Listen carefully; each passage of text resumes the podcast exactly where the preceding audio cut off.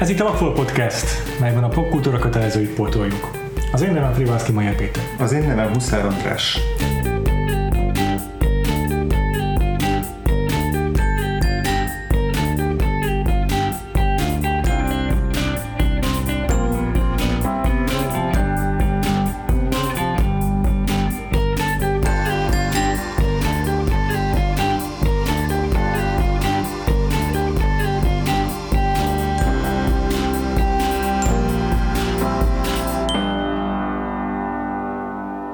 Folytatódik musical évadunk, most a harmadik epizódnál járunk, amelyben ezerkilencszáznegyvennégyben repülünk, tehát majdnem tíz évet tettünk meg a Top Hat óta. A filmünk a Meet me in Saint Louis, Judy Garlanddal, a rendezőnk pedig Vincent, vagy Vincent Minnelli inkább. Amerikai születésű, mm. csak a bevándorlóktól származik. E, és amúgy is egy felvetnél igazából a Vincent, meg tudtam. Vendéget is hívtunk az adáshoz, itt ő velünk szemben Gyöngyösi Lilla. Szia Lilla! Sziasztok! A Filmtekerc és a Filmtett szerzője, illetve a Filmtekerc esetében szerkesztője is, ha jól tudom. Igen. Köszönjük, hogy eljöttél. Köszönöm, hogy meghívtatok. Oké, okay, látod már korábban a Meet me in Saint Louis-t? Igen, de első alkalommal körülbelül egy fél évvel ezelőtt, aha, szóval mostanában okay. kezdtem el jobban érdeklődni így a musicalek iránt, és így pótoltam több ilyen klasszikust. Hmm, tök jó, mi is.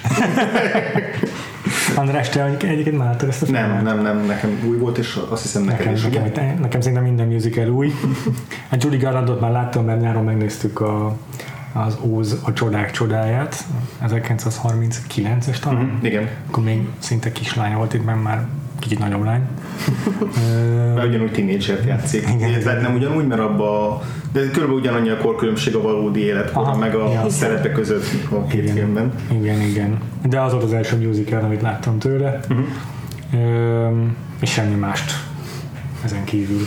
Igen, és a Minnelli-től te láttál már korábban? Nem. Ja, szóval tőle is ez az első. Igen, de hát majd, majd még fogunk látni, hiszen egy visszatérő rendezője lesz az évadunknak. Két hét múlva esedékes az amerikai Párizsban, amit szintén ő rendezett a Ginger Rogers-vel. Igen, igen. Úgyhogy így épülget az évad, így a színészek, rendezők, táncosok így kezdenek így egyre jobban be, beépülni. Igen, és... hát itt ezek így eléggé összefonódnak, ezek a nevek. Ja, pár, pár stúdióra, az ilyen házi neveik, igen. igen. Akkor még beszéljünk szinte, még amiatt belemegyünk a filmbe egy kicsit ezekről a szereplőkről, ezekről az alkokról, mert uh, még van itt egy fontos uh, producerünk is, az Arthur Freed, uh-huh. ez már emlegetted korábban, azt hiszem a Top Hat kapcsán. Akkor, ja, nem, jó, csak az évad legelején emlegetted, amikor összefoglaltuk az ilyen nagy neveit a musical uh-huh. históriának. Ja, ja, ja, tényleg. Igen. És akkor ott elhangzott, de ő egy ilyen szintén visszatérő alakja lesz uh-huh. az évadunknak, és uh, nagyon sokat dolgozott együtt ezzel a Minnellivel. Igen, igaz, igazából ő volt az, aki így, ugye ez em gé em-nek a filmje, a, a Meet me in Saint Louis, és igazából ő volt az, aki így oda behozta ezeket az embereket, mint a Minnelli, mint később a Gene Kelly, tehát hogy így, vagy ha nem is mindenkit ő hozott be, de ő is tápolta, és ő gyakorlatilag ilyen szabad kezet adott nekik, hogy így nyugodtan csináltok, amit akartok. A főnökeim, vagy elsősorban Louis B. Mayer, ő így abszolút támogatja ja. ezt az elképzelést, és így emiatt valósított meg az, hogy így tényleg így amilyen iszonyatosan népszerű volt a musical ezekben az évtizedekben, de hogy az em gé em-en belül tömegtermelés mellett egyre több kísérletezést is meg tudtak engedni maguknak. Tehát például ennél a filmnél is, amennyire tudom, a, a Minnelli egy ilyen szőrözős, perfekcionista rendező volt, és hogy így azért voltak frusztrációk a, a, a forgatáson, és hogy nem volt, nem volt könnyű ezt így keresztülvenni, de erről azért annyira sok mindent nem tudok.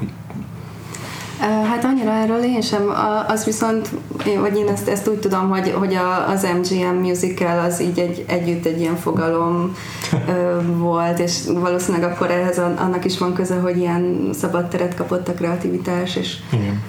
így kiélhették magukat, és igen. Az biztos, hogy igen, az er ká o-nál volt a Top Hat, igen. meg az egész a Ginger Rogers és Fred Astaire éra, az a tíz év a harmincas években, az az, az, az er ká o nevéhez, a stúdióhoz fűződik, és itt a negyvenes években meg a, igazából pont a, az Óz a csodák csodájával harminckilencben indult el ez a, az óriási átalakulás, mert azóta Freed egyik első nagy dobása, azzal szerezte meg ezt a ma már legendás reputációját.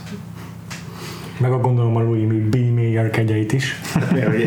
Ennyi szóval sikeres lett az a film. Ez, ez nem csak arról szólt, hogy így a kis nis rendezőnknek, meg producerünknek szabad kezet adtunk, hanem volt egy ilyen bomba sikere, és akkor elmerték bízni azokat a Igen. azokat a filmeket, hogy nem csak egy pár száz embert fog majd érdekelni, hanem, hanem tényleg ezek a abszolút közönségfilmnek ja. készültek.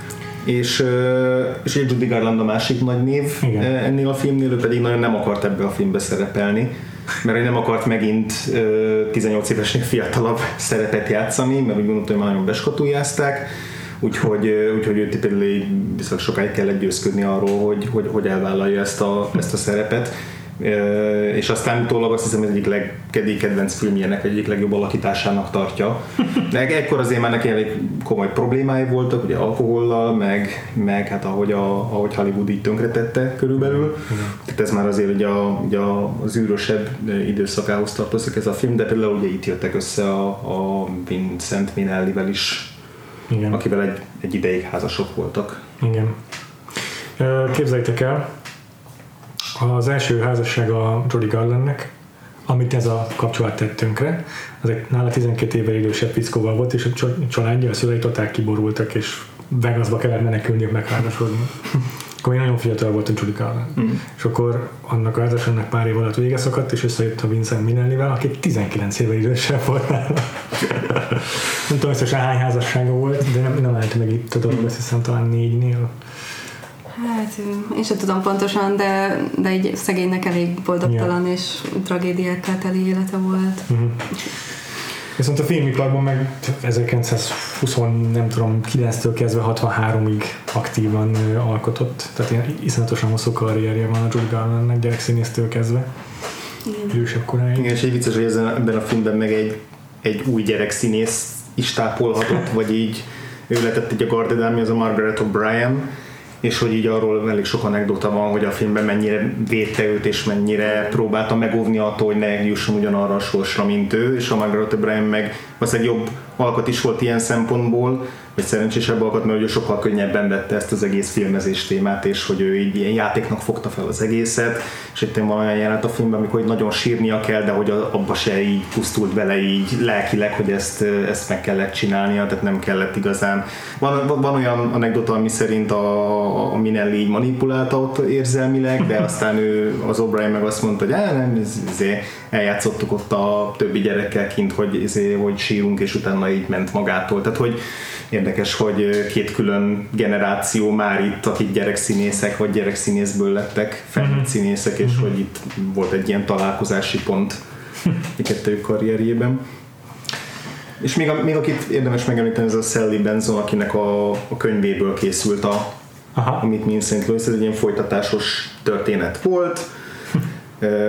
Ilyen Dickens-szerűen kiadva? Hát, azt hiszem, igen, csak így rövidebb, tehát Aha. pár történet, így van ez az utca, már nem emlékszem, hogy melyik utca hány, hány szám, de hogy egyszer elhangzik a filmben és az egyik dalban, hogy hol lakik ez a család, és akkor az volt ennek a szériának a, a címe, ahogy jól tudom, és, és ez egy ezerkilencszáznegyvenkettes mű, uh-huh.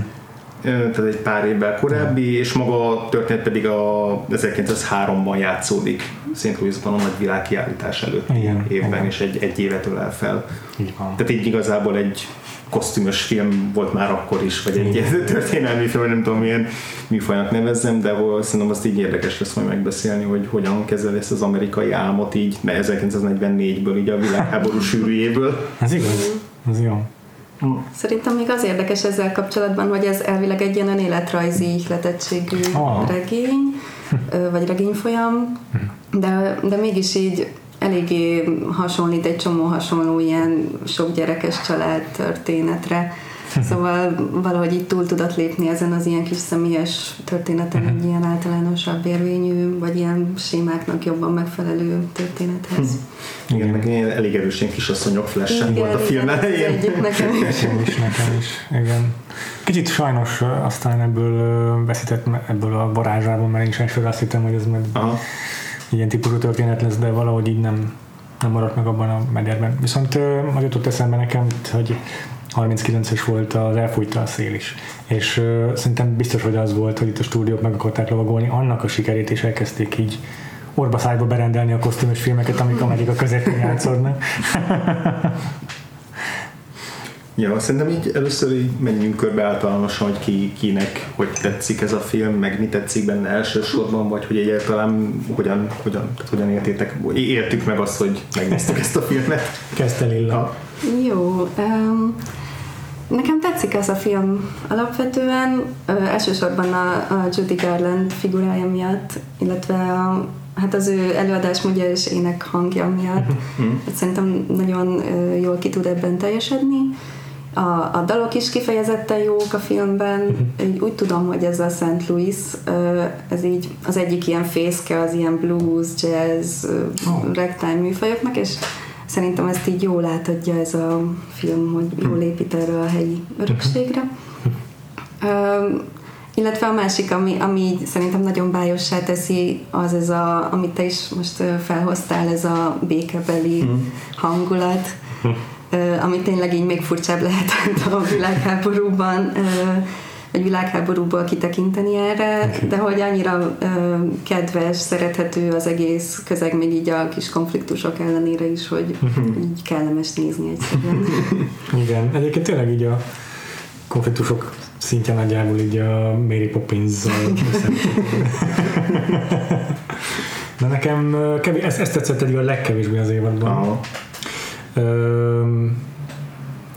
Lehet, hogy pont amiatt, hogy még az eddigiekhez képest is a, a történet az inkább csak mondva csinált volt, nem éreztem igazán erősnek itt a, a, a sztori szálakat, de az jó, ezen túl lehet lendülni, hogyha tényleg a dalok, mert az alakítások elviszik a filmet, és tényleg Judy Garland szerintem is megnyerő ebben a filmben, meg nekem is nem tetszik az ének hangja. Hiányoltam a filmből a táncot, tök fura, mert általában az az a része a legtöbb filmben, amit nézünk, hogy akkor kicsit mobilozok. De, de furcsa volt, hogy ebben nem volt. Átlendültél a rajongóktól. Csak furcsa volt valahogy ennyi. Viszont na jó, arra is beszélünk többet, de volt egy-két kicsit számomra én nem eléggé kidolgozott történetszál, amikkel nem voltam maximálisan elégedett, ezekre úgyis kitérünk, maradjunk egyelőre ennyiben. Aha. És akkor András, te is mondd, hogy hogy tetszett, aztán utána belemélyedünk a filmnek. Ja, ja, ja. Szerintem én így valahogy így a kettőtök között leszek körülbelül, mert hogy, hogy azt fogalmazódott meg velem a film közben, hogy szerintem nagyon sok múlik azon, hogy ez a film hogy tetszik valakinek, hogy így mennyire tudja elfogadni ennek a családnak a, a, a konfliktusait, meg egyáltalán dilemmáit. Tehát, hogy mennyire tudja elfogadni azt, hogy ennek a, ennek a családnak, meg a csatagoknak mik a problémái. Főleg, amikor a film felénél a, a családfő bejelent egy, egy elhatározást, ami így megborít mindent így a családba. És hogy ez valahol ott az agyam hátaljában ott motoszkált, hogy ez így, mit kell ezen ennyit szenvedni, nem egy olyan nagy dolog ez, tehát így most, most ez komolyan itt vége a világnak, de hogy közben a film valamennyire el tudja érni azt is, hogy megértsem, hogy nekik tényleg ez miért, miért olyan érzés, hogy itt vége van a világnak. Csak hogy szerintem ez egy nagyon ilyen penge élen táncol ezzel a film, hogy így hogy így, hogy így elerezd ezt az egészet, hogy ez a békebeli burzsóa család itt mit szenved, és hogy ez egyszerűen nem fog tudni tovább érdekelni. Tehát, hogy benne így ez, ez billegeti nagyon sokszor a film alatt, hogy így mikor tudok együtt érezni velük, és hogy mikor érzek inkább egy kis távolságtartást így velük szembe, és, hmm. és a, a film meg nagyon szeretné, hogyha szeretnénk ezeket a szereplőket, hmm. és, és együtt szorítanánk azért, hogy mindenkinek a boldogsága az megmaradjon. Hmm. Megpróbálja valamelyiket összefoglalni a film cselekményét? Persze. Ö, tehát van egy családunk, a, emlékszel, emlékszik bárki a családnak a nevére? Esküszöm, felírtam. Nem Smith. Valami, hogy még így nem vagyok. Nem biztos. És tényleg Smith. Egy igazi ilyen klasszikus, tényleg egy kisasszonyok jellegű nagy család, csak itt még az apuka is otthon van, többé-kevésbé. Uh-huh. Apa, anya, nagypapa, házvezetőnő, és legalább öt gyerek. A késő tínédzserkortól a nem tudom, hét-nyolc éves korig körülbelül, vagy hat ja, éves ja. korig bezárólag. És, és készülnek arra, mondom, ezerkilencszázháromban járunk, készülődnek arra már lélekben, hogy egy év múlva itt lesz a nagy világkiállítás, ez a város a világ közepe, és hogy tök jó minden. Tehát igazából a film első fel az egy ilyen tök jó minden idilt ábrázol, ahol a, a Judy Garland a, a középs, a, nem a legidősebb lány, hanem az egy ilyen fiatalabb igen. lány a családban, ő ott beleszeret a szomszédsrácba, akkor közben a legidősebb lánynak is vannak ilyen kérő problémái, hogy akkor most az ő barátja az így, az így meg fogja kérni a kezét, vagy sem. Tehát körülbelül ilyen, akkor a, a, a Margaret O'Brien által játszott tuti, így mindenféle kalamajkába keveredik, igen, enyhén pszichotikus a kislány, amiről nyilván még beszélünk az ő kis mellékszálairól, meg a halott babáiról, de hogy, de hogy aztán a film közepén, mint már korábban így belevegtettem, a, a családfő bejelenti, hogy elköltözteti az egész családot, mert kapott egy jó állást New Yorkba. Ja. És akkor mindenki összeomlik, hogy, hogy itt vége a világuknak, vége az életüknek, az összes barátjuk, barátjukat ott kell hagyniuk, az egész addig megszokott életüket, és, és aztán ez, ez a dilemma jelenik meg a párbeszédekben, dalokban, mindenben egészen a befejezésig. Tehát körülbelül ennyi, mert ennél, ennél a több cselekménye nincsen a filmnek. Ja. Eszükbe jut el, hogy megnézzék a, a világkiállítás leendő helyszínét, akkor felszállnak a villamosra, akkor énekelnek arról, hogy most ott ülnek a villamoson, tehát így nagyjából ez a, ez a felépítése a, a filmnek. De hát mégiscsak egy óriási sikerről van szó, hmm. nem csak anyagilag, hanem kritikailag is, mert Oscart is kapott a film. Úgyhogy nem. Igen, szerintem ennek, ennek az az oka, hogy így elhiteti ez a film, hogy ez a Saint Louis a világ közepe, sőt a Judy Garland azt mondja, hogy az univerzum közepe a világkiállítás miatt, tehát hogy, hogy annyira jó ez a korfestés, kezdve ezzel a címadódallal. Igen. Hogy ö, tényleg nincsenek benne, vagy hát ilyen mondva csinált konfliktusok vannak benne egy csomószor, például a, amikor így ö, lányok nem tudnak elmenni a bárba, az egy tipikusan ilyen, hogy úristen, most ja. mi lesz velük. És hogy egyik azért nem tud elmenni a bárba, mert a, mert a férfi partneré az, az beadta a, a smokingját a, a szabóhoz. szabóhoz, aki szombaton nincs nyitva. De, de nyitva van, és csak elfe- nem ért oda időben, mert nem ért kosárlabdázni. Igen. És akkor Judy Garland azt mondja, hogy, hogy nem rád vagyok mérges, hanem a kosárlabdára. Tényleg így, így, így megy a film. Egyébként tényleg érteni vélem ennek a sikerét, hiszen ez egy tényleg egy békebeli film ezerkilencszáznegyvennégyben, és arról beszéltünk már az évadunk legelején Andrásról, hogy hogy ebben az időszakban a legsikeresebb filmes műfaj a musical volt, negyvenötben konkrétan mind a tíz legsikeresebb film, anyagilag a legsikeresebb film az musical volt Amerika szerte, mm. és ö, biztos, hogy ennek két oka van, az egyik az, hogy a férfiak a háborúban voltak, negyvennégyben már az amerikaiak is, a másik oka meg az, hogy tényleg az eszképizmusra vágytak az emberek valószínűleg, és, ö, és mi a legjobb erre, mint egy olyan film, amelyben békés amerikaiakat látunk, akinek a legfőbb problémájuk az, hogy eljutnak-e a valamelyik bárra az iskolában. Az év végig igen, és ez még abszolút ki is van csinosítva a leggyönyörűbb technicolor színekkel, tehát tényleg iszonyatosan szép ez a film, mm. és minden egyes szín így, így lerobban a, a, a, a képről, és annyira élénk a, tényleg a Judy Garland hajától kezdve a, a, az összes ruháig, a virágokig ott a, a, a, az utcát szegélyező fáknál. Tehát, hogy tényleg minden, az, az egész környezet egy annyira ilyen paradicsomi állapotot mutat be, és szerintem így a, bele van egy picit csempészve a, az, hogy ez az utókorból ö, van szemlélve, tehát amikor a film végén megkérdezi az egyik szereplő, hogy ugye sose fog megváltozni, akkor abban azért érzékeltem ezt a nagyon-nagyon aprócska kis iróniát, hogy így tudjuk, hogy ez nem a valóság yeah. már, yeah. de alapvetően nem nincs, nincs benne annyira ez a kritika, hogy így ne lehessen átadni magunkat az idélnek. Tehát, hogy alapvetően tényleg szerintem is ilyen abszolút eszképista ilyen szempontból, főleg az amerikaiak számára. Nekem néha nagyon-nagyon túl amerikai volt a film, de, de, de abszolút érthető, hogy... Volt kedvenc szereplődők a családtagok közül? Judy Garland említetted már, Lilla?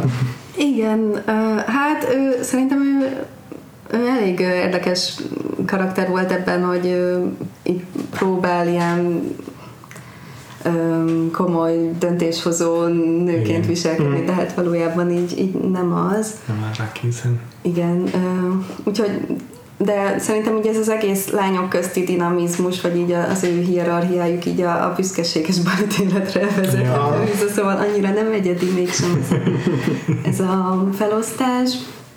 Meg hát a, a kislány, ez a, a Tuti, ő, ő ilyen nagyon vicces, meg így az övék a legjobb beszólás filmben van, így az összes ilyen jó poénkább így hozzákötődik, úgyhogy aha, ez így egy jó, jó nagy pont neki. Ez azt tetszett, hogy így, hogy így majd, majdnem mindenkinek jut legalább egy jó beszólás. Talán egyedül a, a fiú testvér az, aki teljesen jellegtelen számomra, de mondjuk a legidősebb nővér is, nővérnek is van egy ilyen tök jó beszólás, amikor a, egy, új ké, egy új lovagját ismeri meg a Judy Garland, és akkor megkérdezi, na hol, hol találkoztak, és mondta, hogy mit tudom én, valamilyen boltnak a bejáratánál így, így összeütköztek, vagy egymásra botlottak, és akkor kérdezi a, kérdezi a Judy Garland, hogy, hogy véletlenül? És akkor nem, majdnem. Az, az például nagyon jó kis ilyen színesítés, hogy, hogy itt szereplők azért így meg tudnak tenni bizonyos dolgokat azért, hogy megismerkedjenek olyanokkal, akik akikre így szemet vetettek. De amúgy igen, te a, a, a abszolút a Tuti az, aki így a leg szerintem a legabszurdabb szálakat kapja, de, de emiatt ő is a legszórakoztatóbb. Igen, és az írónő elvileg a Tuti-nak felel meg. Ó, természetesen, igen. Oh-oh. Péter? Nehéz, nehéz kedvencet mondani, én annyira nem rajongtam a családtagokért, de a Judy Garland tényleg szerintem a leg, nem tudom, több dimenziós karakter közül, mm-hmm. de tényleg az egyetértek, hogy így a, a humora jó a filmnek, és mindegyik karakternek megteremti, megadja a lehetőséget, hogy azért így mentson valamit. A kisgyerek nekem inkább creepy volt. Nagyon creepy, tehát szerintem beszéljük kicsit róla, mert ki, ki, ki, ki akarom bogozni ezt a, ezt a rejtét, hogy most akkor Tuti az egy ilyen furcsa, de aranyos kislány, vagy a, vagy a ezerkilencszázhatvanas évek lendő sorozatgyilkosa. Igen, igen, igen. Mert, igen. mert nagyon furcsán, de nagyon konzekvensen tényleg olyan, mintha egy ilyen korra érett Winona Ryder karakter lenne a, a nyolcvanas évek végéről. Tehát ez a nagyon gót és nagyon creepy, ja. mert hogy halott babái vannak, akiket elás a temetőbe, és akkor az igen. legnagyobb baj a költözésért, hogy majd, majd, majd ki tudja elásni őket. Akkor, amikor a Halloweenra beöltözik, akkor egy tüdőbajosnak öltözik, de aki már mindjárt meghal. De és ott Halloweenkor kitör a komplett uh, mi ez a film? Az a Budita B kategóriás horror uh, mostanában a több, több folytatásra is van Purge. Ja, nekem a Halloween meg az összes John Carpenter filmet eszembe, de ott, de ott a rendezésileg is totálisan átvált a film, hogy ilyen alsó kameraállások, tényleg így kilépnek a házból, kilépnek a, a két kis, legkisebb lánytestvér kilép a házból, és így minthogyha az a posztapokalipszisba találnák magukat, és elmennek embereket ölni liszttel. ez, egy, ez egy annyira váratlan tonális váltás, és ki is akarták vágatni a filmből azt a jelenet sort a, a, a nem tudom, tesztvet vagy a fejesek, hogy ez, így, ez mit keres ebbe a filmbe, de van nagyon, nagyon megharcoltak érte, hogy benne maradjon. Nektek hogy tetszett ez a jelenetsor? Hát, én imádtam, de nem értem, hogy mit keres ebbe igen, a filmbe. Igen, ez így tényleg nagyon kilóg, meg lehet, hogy ez így mai szemmel még furcsább ez a szokás, vagy ez a gyerekjáték, amit csinálunk, mert így azért az újabb ilyen Halloween feldolgozó filmekben csak ez a cukorkagyűjtés van, igen, ilyen disztopálás. Úgyhogy ez tényleg fura volt, de nekem erről a, erről a jelenetről, vagy erről a gyerek problémáról a ne bántsátok a fekete rigót világa jutott eszembe, hogy ott is hát kicsit ez a kislány karakter is hasonló szerintem az ottani kislányhoz, de, de inkább ez, hogy így, így félünk bizonyos szomszédoktól és nem merünk oda menni, pedig aztán így ajtót nyitva egy kiderül, hogy így teljesen átlagos emberek. Igen. Öm, meg ezek az ilyen kis babonák, gyerekszokások. Igen. Ez a gyerekcsapat közti ilyen uh, hierarchia és hasonlók, ez valahogy az, azt, azt jutott eszembe, és igazából mind a kettő, hát nem ugyanakkor játszódik, de hasonló mm-hmm. helyen. Úgyhogy... Tuti ki akar siklatni egy villamos, vagy utána megvádolja a szomszédsrácot, az, hogy meg akarta ölni. És a kedvencem, amikor ennek a jelenetnek a végén, amikor mindez kiderül, akkor egy nagy, pár, pár másodperces felháborodás után igazából mindannyian elkezdenek nevetni rajta. Ja, ja. Igen, ez is az egyik ilyen, ilyen, ilyen abszurd eltüntetése el, a problémáknak, hogy nincsenek igazából konfliktusok ebben a filmben, hogy jó, hát igen, igazából semmi gond nincsen. Ott, ott a kedvencem a, a, a Johnnak hívják a szomszéd srácot, a, amikor visszamegy hozzá a Judy Garland, hogy bocsi, hogy majdnem agyon vertelek az előbb dühömben, és akkor tök jó mondatom a srácnak, hogy így, hogy így nem tudom, nincs kedved be, bejönni, és így nem, nem találkozunk holnap, hogy újra agyon verhess. És elég hamar túl lendült azon, hogy úgy képen törölték a csodát, hogy én nem lazultak meg a igen. fogai. De hogy igazából nem csak ez az egy szegmens, hogy így több olyan alkalom van a filmben, amikor ilyen, ilyen furcsán morbid humorral él a film, mint rögtön a film elején, amikor a másik kislány, az Agnes hazaérkezik, és így nem találja a macskáját, és megkérdezi a házvezetőnőt, hogy ezért hol a macska, és akkor azt mondja, hogy lerúgtam a lépcsőn, és így széttört a gerince. És ez egy ilyen kis tréfa, meg akarja tréfálni az, az Agnes-t, és az Agnes meg azt mondja, hogy akkor megöllek.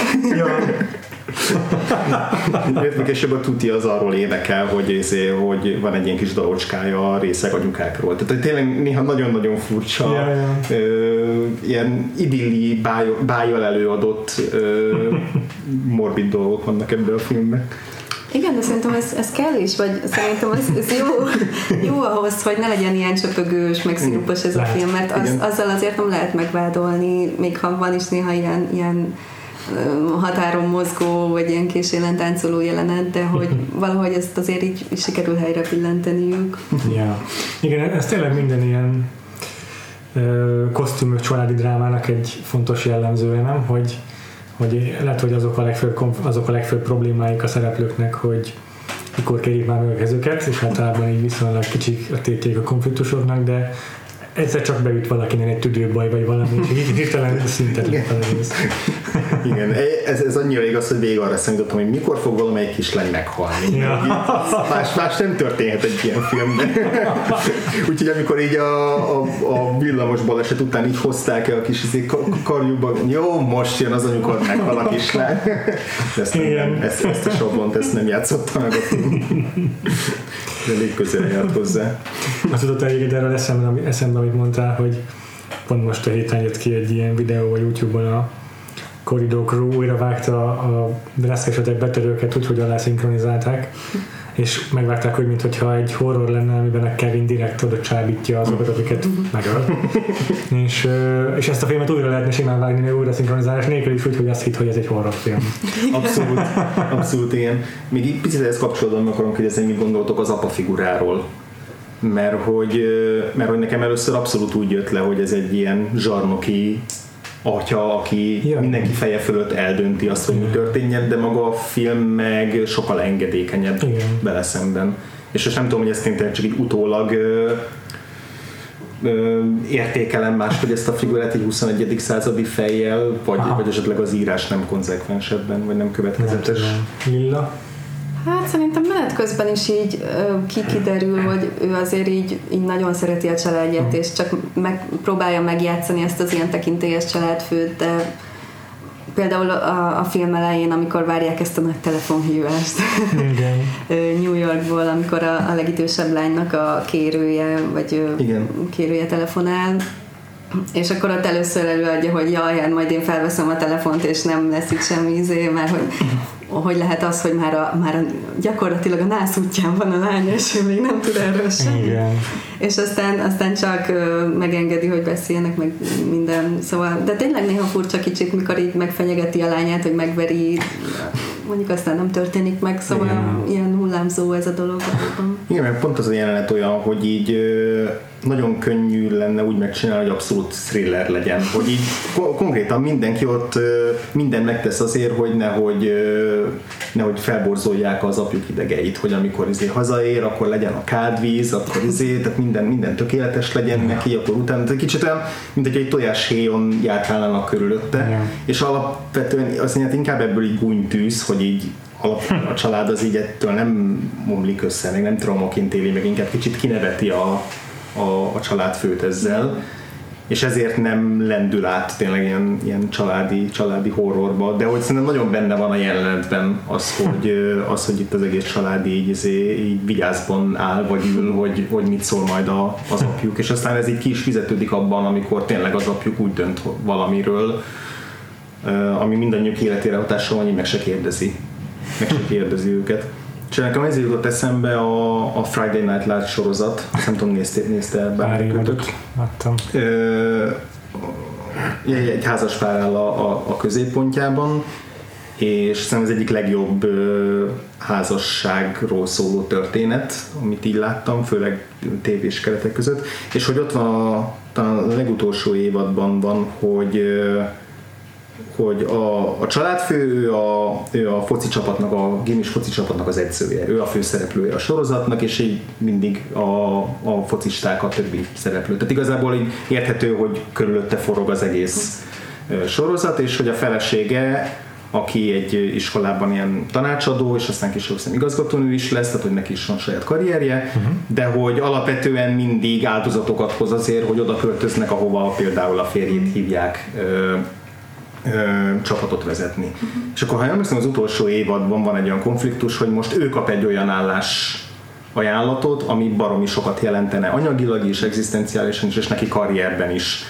És egy nagyon izgalmas konfliktus van abból, hogy a, hogy a férj annyira hozzászokott ahhoz, hogy így nem az, hogy az ő akarata érvényesül mindig, de hogy most neki kéne engedményeket tenni, és az yeah. viszont az, az ő életének meg a célkitűzésének a felborítását ö, jelenteni, és az egész utolsó évadban van egy ilyen nagyon erőteljes és nagyon, tényleg nagyon kemény konfliktus közöttük, ami már így lehet, hogy válással végződik, mert tehát, hogy nagyon-nagyon kiélezett konfliktus, és nagyon hiteles az, hogy, hogy tényleg egy, egy ilyen hosszú távú kapcsolaton belül mikor ki, mit és hogyan enged. És azt nem mondom el, hogy annak mi lesz a vége, de hogy, de hogy ebben a filmben is ez tök érdekes volt, hogy, hogy a, például a, a felesége a családfőnek hogyan kezeli ezt az egészet. Az elején ő is teljesen sokkot kap, de aztán például megnyugtatja a férjét, hogy, hogy, tehát, hogy így nem haragszik rá uh-huh. tulajdonképpen. És akkor van egy ilyen dalbetét, amikor, amikor leül a zongorához, elkezd játszani egy dalt, amit, az a, amit a férje is ismer, uh-huh. és elkezdenek uh-huh. együtt énekelni, és akkor látjuk, hogy igazából milyen harmonikus mégis ez a házasság. És, és ez szerintem egy tök jó vonulat a, a filmnek. Egy a családi életet azért így elég érdekesen, meg így jól uh-huh. mutatja be. Igen. Sőt, szerintem a zene szerepe az leginkább a filmben az a családi élet bemutatása. Mm. Azért fura, hogy például komplet ilyen szegmensekben, mint a halloweeni ö, utcai ö, szomszédolás, az, az teljesen zenementes. Mm, ö, és akkor a betét dolog az mindegyik, szinte mindegyik szerintem a szerves része a filmnek, tehát a szereplők adják elő a filmen belül, és nem megáll a több cselekmény, de aztán folytatódik a film, hanem ténylegesen látjuk a szereplőket, hogy egymásnak is adják elő ezeket a dalokat. Szerintem ez az első olyan musical, amit láttunk. Hmm. Valószínűleg az egyik első, ami tényleg így is lett megalkotva. Üm, úgyhogy beszéljünk is szerintem kicsit a zenéről a filmnek. Talán Trolley Song kivételével majdnem mindegyik betét dal ilyen ott helyben elhangzó. Már a legelső dal is, a címadó Meet me in Saint Louis. Az, az a kis srác szájából hangzik el, azt hiszem. Vagy mi a címe annak a dalnak? Ez a címe? A legelső? Ah. Az igen, az a Szintusz. Ja. És ugye majd rész ezeknek a dolgoknak az már létezett a film előtt. Igen? Igen, tehát hogy a... a és az azért is szövik így bele a cselekménybe, hogy így ismerik a szereplők. Uh-huh. Még hogyha nem is ismerhetik valószínűleg mindet, mert egy részük már ezerkilencszázhárom után született, de például a, amikor ezt a enyhén rasszista Under the Bamboo Tree című dalt énekli el a Judy Garland és a Margaret O'Brien egy ilyen családi ö, családi bálon, vagy uh-huh. egy bulin, ö, akkor azt úgy mondják, hogy azt már gyakoroltuk többször, azt most adjuk el, és ez egy, az egy ezerkilencszázkettes dal, tehát azt én, tényleg konkrétan ismerhették akkor. Úgyhogy ö, úgyhogy, úgyhogy ö, ez érdekes. Valószínűleg ez is nagyon ilyen nézőcsalogató volt akkor, uh-huh. ezerkilencszáznegyvennégyben, hogy ráismertek a moziban ezekre ja. a dalokra, és aha. akár énekelhették, vagy bármi. Tényleg. Igen. Igen. Nekem egyébként ez a része nagyon tetszett, ez az aspektusa nagyon tetszett a filmnek, hogy, hogy a szereplők adják elő ténylegesen a dalokat. Uh-huh. És tényleg, amit mondtatok, hogy hogy egymásnak gyakorlatilag, mit tudom én, zongorázik a legidősebb nővér, és akkor már Judy Garland is elénekli a dalt, és együtt éneklik el. Ezek nagyon kis szívet melengető epizódok a filmben, meg amit te is meséltél, András, a szülőkkel. Tök jól működött az a hatalmas táncos bál is igazából, amikor szintén mindenki dalra fakad. Na az, az aztán abszolút Jane Austen-es, tehát így ja, ja. teljesen hozza azt a azt a, azt a feelinget. Igen, igen. Csak ugye azok a dolgok meg hiányoznak, amiket általában ugye a zene, vagy a zenei betétek, meg a táncos betéteknek tulajdonítunk a musicalekben, hogy, hogy ezeken keresztül fejlődnek a karakterek, vagy ismerünk meg róluk olyan dolgot, amit még nem tudtunk adni, vagy változnak ezek, ezek, ezek során, hanem tényleg csak a pillanatnyi érzelmeiket látjuk. De nem is az, hogy ebben fejezik ki, csak az, hogy éppen éneklős hangulatban vannak a szereplők gyakorlatilag, tehát nem feltétlen szolgál narratív funkciót a zene. Hm. Igen, meg furcsa, hogy tényleg ö, nincsenek benne táncjelenetek, vagy ilyen, ilyen nagy jelenetek, ö, ja. énekes, táncos, ö, ahol itt tényleg megáll a cselekmény, és akkor, akkor csak, csak ez van. Igen. Látványosan, ö, hanem ilyen kis, kis csendesen beépülnek a mindennapi életükben a szereplőknek. Igen, Judy Garland is általában vagy egy tornácon áll, vagy egy ablakpárkányra könyököl, és úgy énekel egyedül. Yeah. Tehát, hogy ilyen abszolút ilyen nagyon hétköznapiak ezek az yeah. énekbetétek. Mi meg azt szoktuk meg a musicalektől, hogy a musical énekbetét azért mindig ki, ki, kiszakad a valóságból, és valamilyen fantazmagóriát ábrázol, ami nem lenne yeah. valószerű, vagy nem lenne yeah. reális. Itt meg így nagyon megmaradnak a yeah. ilyen szempontból szerintem a valóság talán, mondom, az a villamosos dal is arról szól, hogy felszállunk a villamos, és akkor most elénekeljük, hogy ülünk egy villamoson, és így igazából ennyi a, ennyi a dal lényege. Az a dal nyert egy Oscar-díjat. Ezt már nem tudom feldolgozni, ezt az információt, de nekem ez a legkevésbé kedvenc dal. Nekem is. Hát, azért tetszett. Hát én is felsorolnak, és a kedvenc. Jó, tehát szerintem van már egy tényleg nagyon Disney-s hangulat abban a jelenekben. Tényleg olyan, mint, mint ha Mary Poppins-szal mentek volna a, a rajzol, rajzolt világba. Jó, igen, viszont a talán leghíresebb dal a Have Yourself a Merry Little Christmas. Már erre is hadd száfoljak rá gyorsan, mert az á ef i-nak az ilyen száz Years and száz Songs listáján mm. hetvenhatodik a Have Yourself a Merry Little Christmas, és huszonhatodik Na hát, a most kell földre beszántani és sóval tekinteni az é ef i-t, mert ez nevetséges. Igen, szerintem is nagyobb klasszikus lett a Have Yourself a Merry Little Christmas. És uh, arról azért szeretnék beszélni, arról a jelenet, hogy yeah. kicsit bővebben, mert nem az így az érzelmi csúcspontja a, a filmnek, legalábbis én ott érzékenyültem a legjobban, mm. és ott abszolút nem volt bennem távolságtartás. Mm. Egyszerűen a annyira erős volt annak a jelenetnek a melankóliája és a, a, a szomorúsága, pedig elvileg ez a dal, ez egy vidám dalnak kéne lennie, így az utókor szerint, tehát a, ahogy én így visszaemlékszem, vagy ahogy én így ismerem a dalt, és ugye ez ugye a legszomorúbb yeah. karácsonyi dal a világon ebben a dalban, mert hogy arról énekel benne a... Igen. A, a Judy Garland, hogy így jó, nagy nehezen legyünk túl ezeken a szenvedéseken, meg a nehéz időszakokon, és talán egyszer majd jobb lesz. Mm.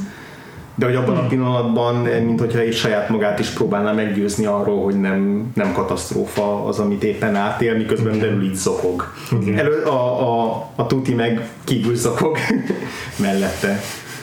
Tehát, hogy szerintem ez egy nagyon erős jelenet, nem tudom, hogy szerintetek. Igen, egyetértek. Igen, igen, ez nagyon jó ötlet a filmben, főleg annak a tükrében, hogy a korábbi dalok azok szinte mind ilyen vidám, dinamikus ö, szerzemények, és és akkor itt hirtelen váltásként jön egy ilyen a befejezés előtt nem sokkal. Mm-hmm. Szóval ez így meglepő is, meg, meg tényleg nagyon jól működik. Igen. A, ugye Frank Sinatra-nak volt a, még egy nagyon híres változata ebből a dalból, nem tudom hány évvel később ö, énekelt mm-hmm. el, és így az, az is nagyon beépült a köztudatba, és tök érdekes, hogy ő átírta a szöveget. És szerintem nagyon tanulságos, hogy melyik pontokon írta át a, a dalszöveget, nem tudom, hogy ez megvan-e, nem. hogy, hogy a, amikor a Judy Garland azt mondja, hogy, hogy we are going to muddle through somehow, ugye ez a, az utolsó verszaknak a, a vége, hogy a, hogyha ezen nagy nehezen túl, túllesünk, akkor a, a, a a következő évben, a, tehát jövőre már a problémáink azok így out of sight lesznek, uh, a barátaink azok talán majd, majd így a közelünkben lesznek, tehát faithful friends will be near to us, someday soon we all will be together if the fates allow, ugye ez mind a Judy Garland féle verziónak a része, ami mindig a jövőbe egy, egy eshetőség, és a Sinatra meg mindéket átteszi jelen időbe, hogy most éppen minden tök jó. Oh.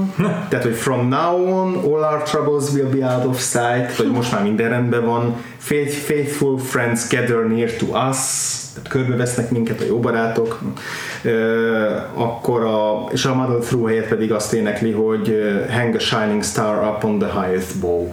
Tehát ez a leggicsesebb díszkitűzése. És, a, és aztán így, a, így a, az utolsó mondat az, hogy have yourself a merry little Christmas now, mind a kettőben azonos, ez tök más értelmet nyer, mert a Sinatra tényleg egy ilyen abszolút minden tök jó. Igen, igen. És minden nagyon happy, és a Judy Garlandnál pedig ez... Most még övesz ki ezt a karácsony, mert... igen, igen, igen, igen.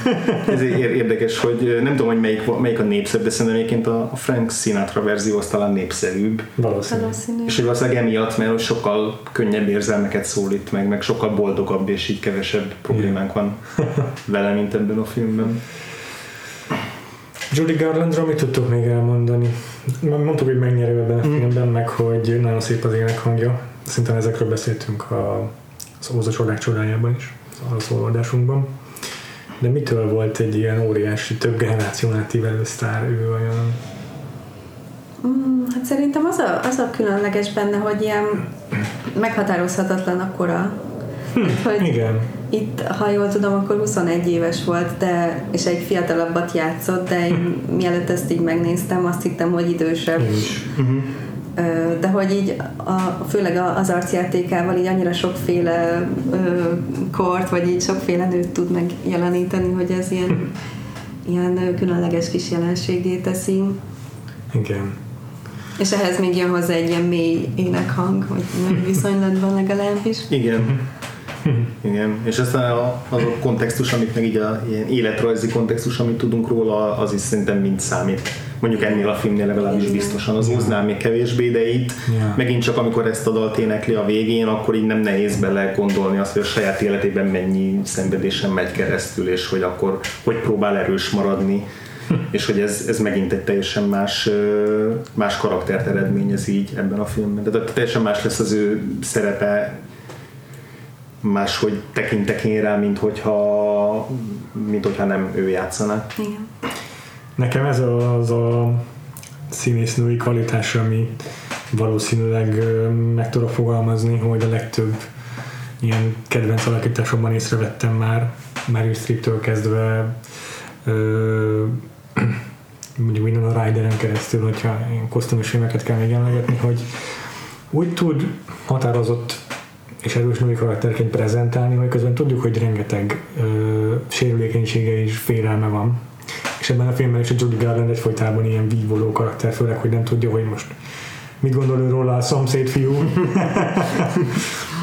és hasonló problémák, de sakjával való viszonyosan annyira egyértelmű, és, és ez, a, ez, a, ez, a, ez mind, mindig kívül rá, meg tök jó ez, a, ez az elvágyódás, meg ez a vágyódás, ami, ami a hangjából, meg az éneklésében megjelenik, de közben mégis egy csomószor ott kell lennie, mint az idősebb testvérnek hmm. a filmben. Igen, és hogy ö, szerintem ebben a filmben is nagyon sokféle arcát meg tudja mutatni, ahogy te is mondod, tehát tud benne ilyen horny teenager lenni, aki, igen, ezért, igen. aki igen. megpróbálja ott marasztalni a szomszéd srácot azzal, hogy így akkor most egyenként oldogassunk el minden egyes. Ez egyik legjobb jelenet. Tényleg nagyon jó.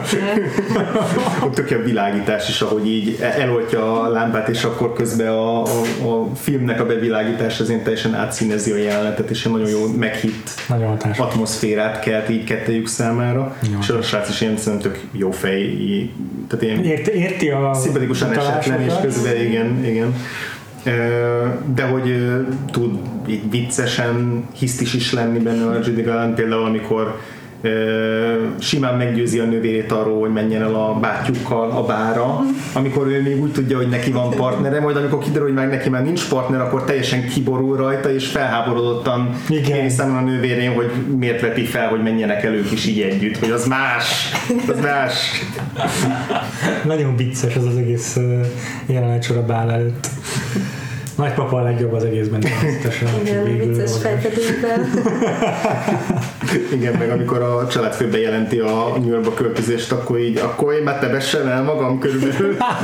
Csak egy mellékes tényező.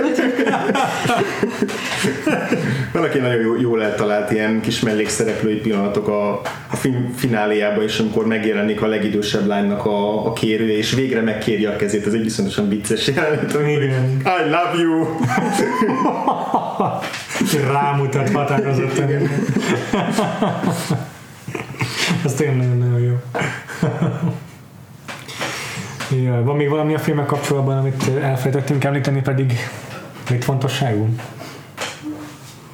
Nekem volt a, a Johnnal kapcsolatban egy felismerésem. Aki a szomszédsrác? A szomszédsrác, az őt játszó ja. színész, aki persze nevére már nem emlékszem. Tom Drake. Tom Drake, igen.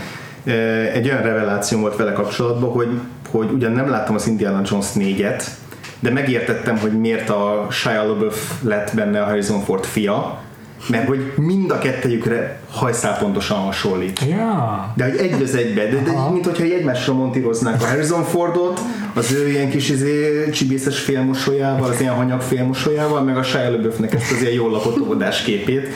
Úgyhogy ennyi. Nem, nem volt szuper jó alakítás, de hogy emiatt folyamatosan érdekes volt számomra ez a, ez a színész, meg ez a karakter, hogy azt néztem, hogy így mikor éppen melyik, mint, mint amikor így, tudod így baloldalról a hologram az egyik arcot mutatja, jobbról a másikat, így fontosan ezt értem át így vele kapcsolatban. Ennyi volt a fontos hozzájárulás. Nekem, nekem sem volt nagy kedvencem az a karakter, nekem egyébként tök vicces, de most, hogy így beszéltél a Friday Night Lights-ról, beugrott róla a Matt Saracen, mm. mert egy ilyen hasonló figura, hogy érteni vélem miért ő az ilyen boy next door, aki ott lakik a szomszédban és így átcsingozik utána a csaj az ablakon át, mm. de ugyanakkor meg annyira mamlasz tud lenni, hogy nem értem miért. Igen. Ez a film nem róla szólt. De például neki is tök jó az a jelenetük, amikor, az is elsősorban az Judy Garland miatt, amikor a film végén a mégis megjelenik a bálon, akkor mégis boldogok lesznek ott, és utána ö, képen kívül megkéri a kezét a, a Judy Garlandnak, és ennek az utóhatását látjuk, és hogy eljutunk onnan, hogy jaj, de jó, akkor majd megoldjuk azt, hogy izé távkapcsolat, vagy én is elköltözöm New Yorkba, vagy minden szuper lesz, és hogy hogy jutnak el odáig, amíg így kimondatlanul, de mind a ketten beismerik, hogy ez így nem fog valószínűleg menni. És egy tök érdekes annak olyan íróilag, meg színészőileg is a felépítése, hogy az elején még ez a teljes eufória, és ahogy így folyamatosan, fokozatosan elbizonytalanulnak benne, és így kvázi szakítanak is, hogy hát majd, hogy nem... Yeah. belátták azt, hogy ez, ez így nem fog menni, és aztán jön a film végén a kötelező happy end, mert nem érhet véget azzal a film, hogy, a, hogy, hogy így felszállnak a nem tudom buszra, és így e, zsugorodik a, a családi otthon a visszapillantó tükörben, mert ma már szerintem ez lenne a vége a filmnek. Ja, valószínű. Vagy akár húsz évvel később is ez lenne a, a, a filmnek a vége, de itt a, az apuka az így egy egy szivarrágyújtásakor egyszer csak rádöbben, hogy fontosabb neki a család egysége. Szerintem ez egy jó jelenet. Szavak nélkül lezajlik benne ez a felismerés, hogy rájön és akar elköltözni, vagy a családjának nem akarja neki tenni inkább. Csak bennetek maradt még valami? Én értékeltem nagyon a Vincent Minnelli rendezését, azokat, amiket elmondtál, hogy milyen gazdag színvilággal dolgozik, és mégis visszafogott ez a film, főleg, hogy látni fogunk még tőle több filmet idén, ő rendezte az amerikai Párizsban, meg a The Bandwagon-t is, és azért képes a bombasztikus játékra, meg a megalomániára. Ez kifejezetten egy visszafogott valami volt tőle, és ezt, ezt tudom értékelni a rendezőben. De ugyanakkor azért hiányoltad belőle a tíz perces balett jelenetet. Ezek szerint, amit korábban elmondtál. Nem lepődtem volna.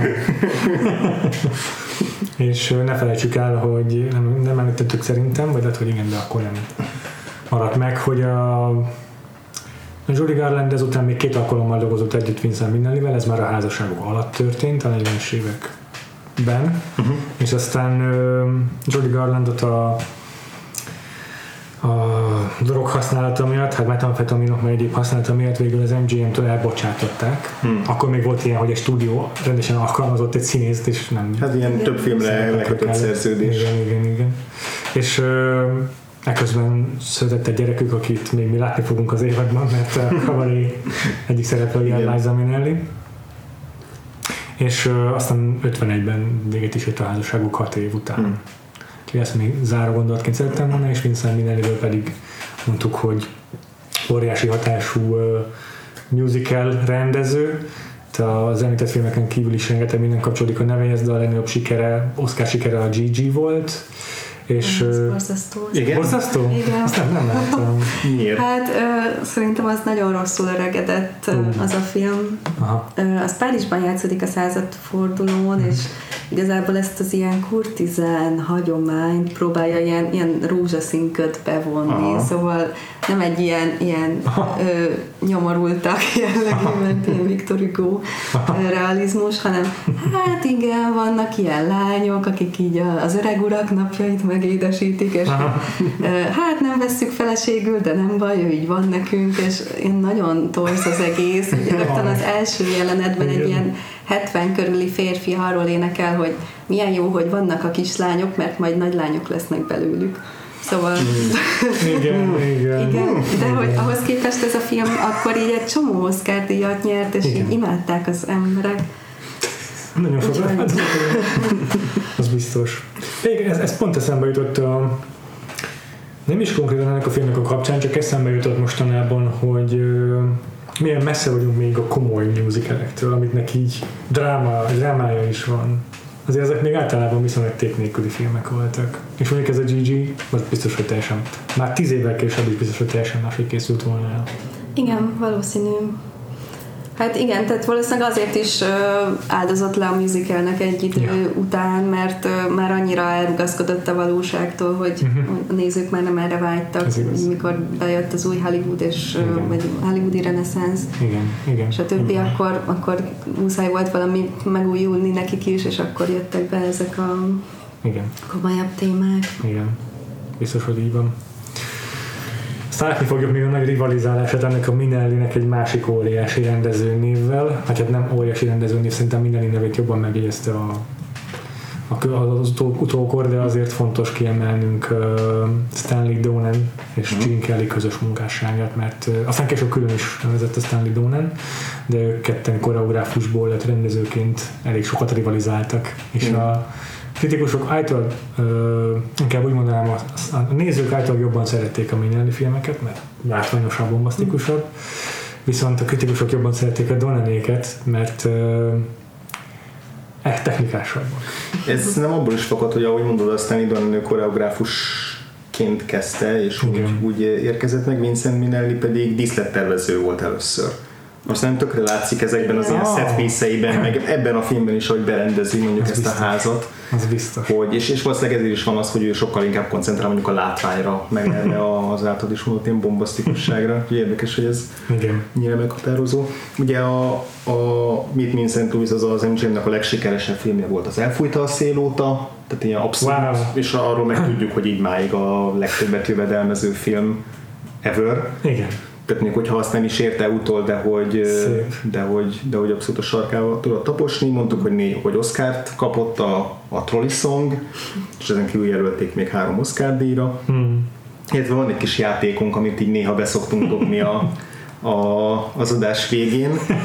A korábbi évadokban így remékelgettünk filmeket, meg Oscarral, meg box office-al játszottunk, ezek most kicsit nehezebbek ennél az évadnál, viszont mivel vannak dalaink, ezért azt szoktuk megnézni, hogy van-e egy-egy olyan dal, amit így később híresebb emberek feldolgoztak. Ha találjunk ki. Na. Szerintem sokan feldolgozták a Have Yourself a Merry Christmas című számot. Voltak néhányan, igen. Ugye a leghíresebbet már előttem az adáson belül. Igen. Ö... És elég ismersz még egyéb feldolgozásokat, covereket a dalból, Lilla? Hmm. Fejből. Hát... Úgy hallottam már ezt, persze, de nevet nem tudnék most kötni hozzá. Na, akkor nézzük meg, hogy kiket talált András. Ugye van egy híres énekesnő, az most Péternek segítség, aki már párszor előfordult ebben az évadban. Jó, igen. Ö, ezt most nem tippelem meg egyből. Névként, ő egy afroamerikai jazz énekesnő, és így szokták őt a, a jazz királynőjének is nevezni, és ez egyik ilyen legnagyobb. Ja. Ö, legnagyobb, legnagyobb hangú személyiség, ja. leghíresebb. Igen, és ismert nagyon a duettjeiről, ugye? Uh-huh. Bizonyos Louis Armstronggal. Jó, hogy mondjam, gondolom? Jó, tímben mm. elnyomok? Akkor ez az Ella Fitzgerald. Oké. Okay. Uh, és aztán van még sok név, uh, most inkább elmondom, ezek annyira nem érdekesek, mint Bing Crosby vagy Doris Day, Doris Day, akik én, megint csak ilyen általánosan majdnem minden eddig műzikelünkből így feldolgoztak már dolgokat. Akik érdek, akik, nekem egy érdekesebbek azok a modernebb uh, énekesek, akik ehhez a dalhoz nyúltak. Két férfi énekesről van szó. Egyikük az kétezer-tizenegyben dolgozta fel ezt a dalt, és ő tipikusan az, a, az az énekes, aki így szerintem minden létező jazz örökzöld standard feldolgozott már, és egy nagyon populáris... Ez a Bublé. Aha. Ja, ez az elcsortam a pontot. Michael Bublé. Aha, igen. És a másik pedig kétezer-tizennégyben egy angol ö, énekes.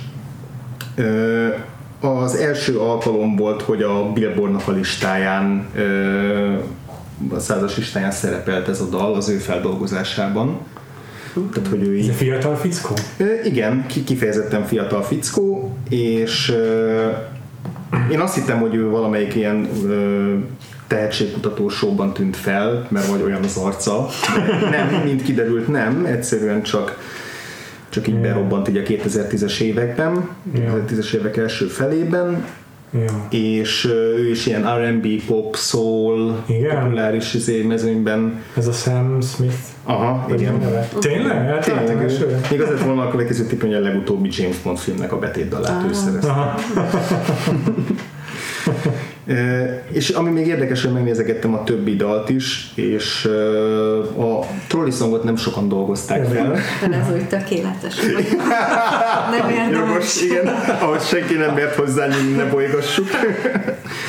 Ellenben a Simpson családban kétszer is feldolgozták. Tényleg? Ezeket nem, nem kerestem meg, de esetleg a vállalkozóbb kedvű hallgatóink néznek utána a YouTube-on, hát ha fönt van. Kiposztolom, hogy megtalálom. Lehet, lehet.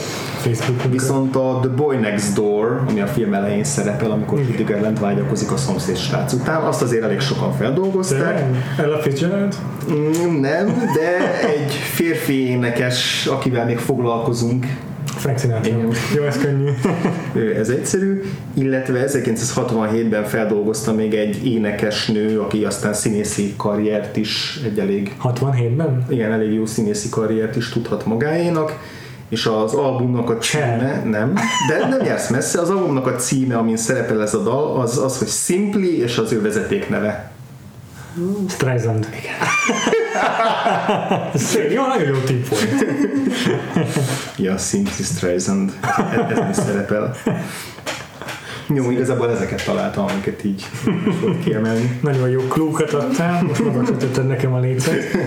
Viszont nem készültem el a következő hétre klókkal, mert az a következő hét filmjei, a következő, hét dala, a következő heti filmünk dalait nem igazán dolgozták fel. Hmm.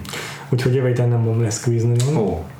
De azért arra kell hallgatódnak, mi lesz az András. Igen, ez az ezerkilencszáznegyvenkilences On the Town, a már emlegetett Stanley Donen és a már többször emlegetett Gene Kellynek a közös produkciója, de a szintén sokat emlegetett Frank Sinatra is felbukkan abban a filmben egy főszerepben. Matrózok, New York, Leonard Bernstein. Szintén Arthur Freed a producer. Igen, szintén em gé em, úgyhogy igen. maradunk házon belül. Igen. Megnézzük, hogy ez a film miben mutat majd újra a musical műfaján belül, és lesz majd vendégünk is. Erről oda hallgatónak, András, ki lesz? Elárulom, Gyöngyösi Lilla visszatér. Szintén. Következő adásunkban is. Úgyhogy így folytonosságot így ebben is megtartjuk, úgyhogy addig azért mondd el, Lilla, hogy hol találnak meg a hallgatók téged a neten, hogyha... A Twitteren mindenképpen Gyolilla felhasználó név alatt, vagy cikkeimet a Filmtekercen, Filmtetten, pré pont hu-n leginkább filmes témában. És mivel nem olyan régen járt a Velencei Filmfesztiválon, szóval nézzétek vissza a feedjét, hogyha kíváncsiak vagytok a, azokra a filmekre, amelyeket nálunk még csak hónapok múlva mutatnak be. Igen. Péter, téged? Engem is Twitteren lehet, elér, Twitteren lehet elérni, Frivo név alatt, kettő elvel írom ezt. Mm, és te is írtál a velencei élményeidről? Nem, nagyon nem. És uh, András, téged hol? Engem pedig a Gains aláhúzás alatt. Itt a posztolgatsz is valóban szerintem még. A rekorderbe szokott élve András, és a különböző terjesztési pontokon is beszereztétek a magazin. Igen, én például ma akartam a szokásos helyben a saját példájával beszerezni, és már nem volt. Nem csodálom, hogy elkapkodták. Ilyenkor mindig az agyam, hogy még nem érkezett meg igazából, de barista szerint valószínűleg már elfogyott, úgyhogy én annak, okay. annak tudom be. Jó, és egyébként meg megtaláljátok a podcastet összes különböző helyen, a Facebooktól kezdve a honlapunkon át, az iTunes-ig, Spotify. Twitteren is fönn vagyunk, mindenhol hallgató nekünk, és várjuk a visszajelzéseiteket a musical-jémat a kapcsolatban. Igen. Eddig visszajelzéseink azok általában a miért csináljátok ezt velünk felkiáltás különböző változatai, de azért reméljük, hogy mások is. Igen. Meg, a csendes rajongóitől meg szerintem azért kapcsom. Jó, és akkor jövő héten On the Town-nal találkozunk, addig is sziasztok! Sziasztok! Sziasztok!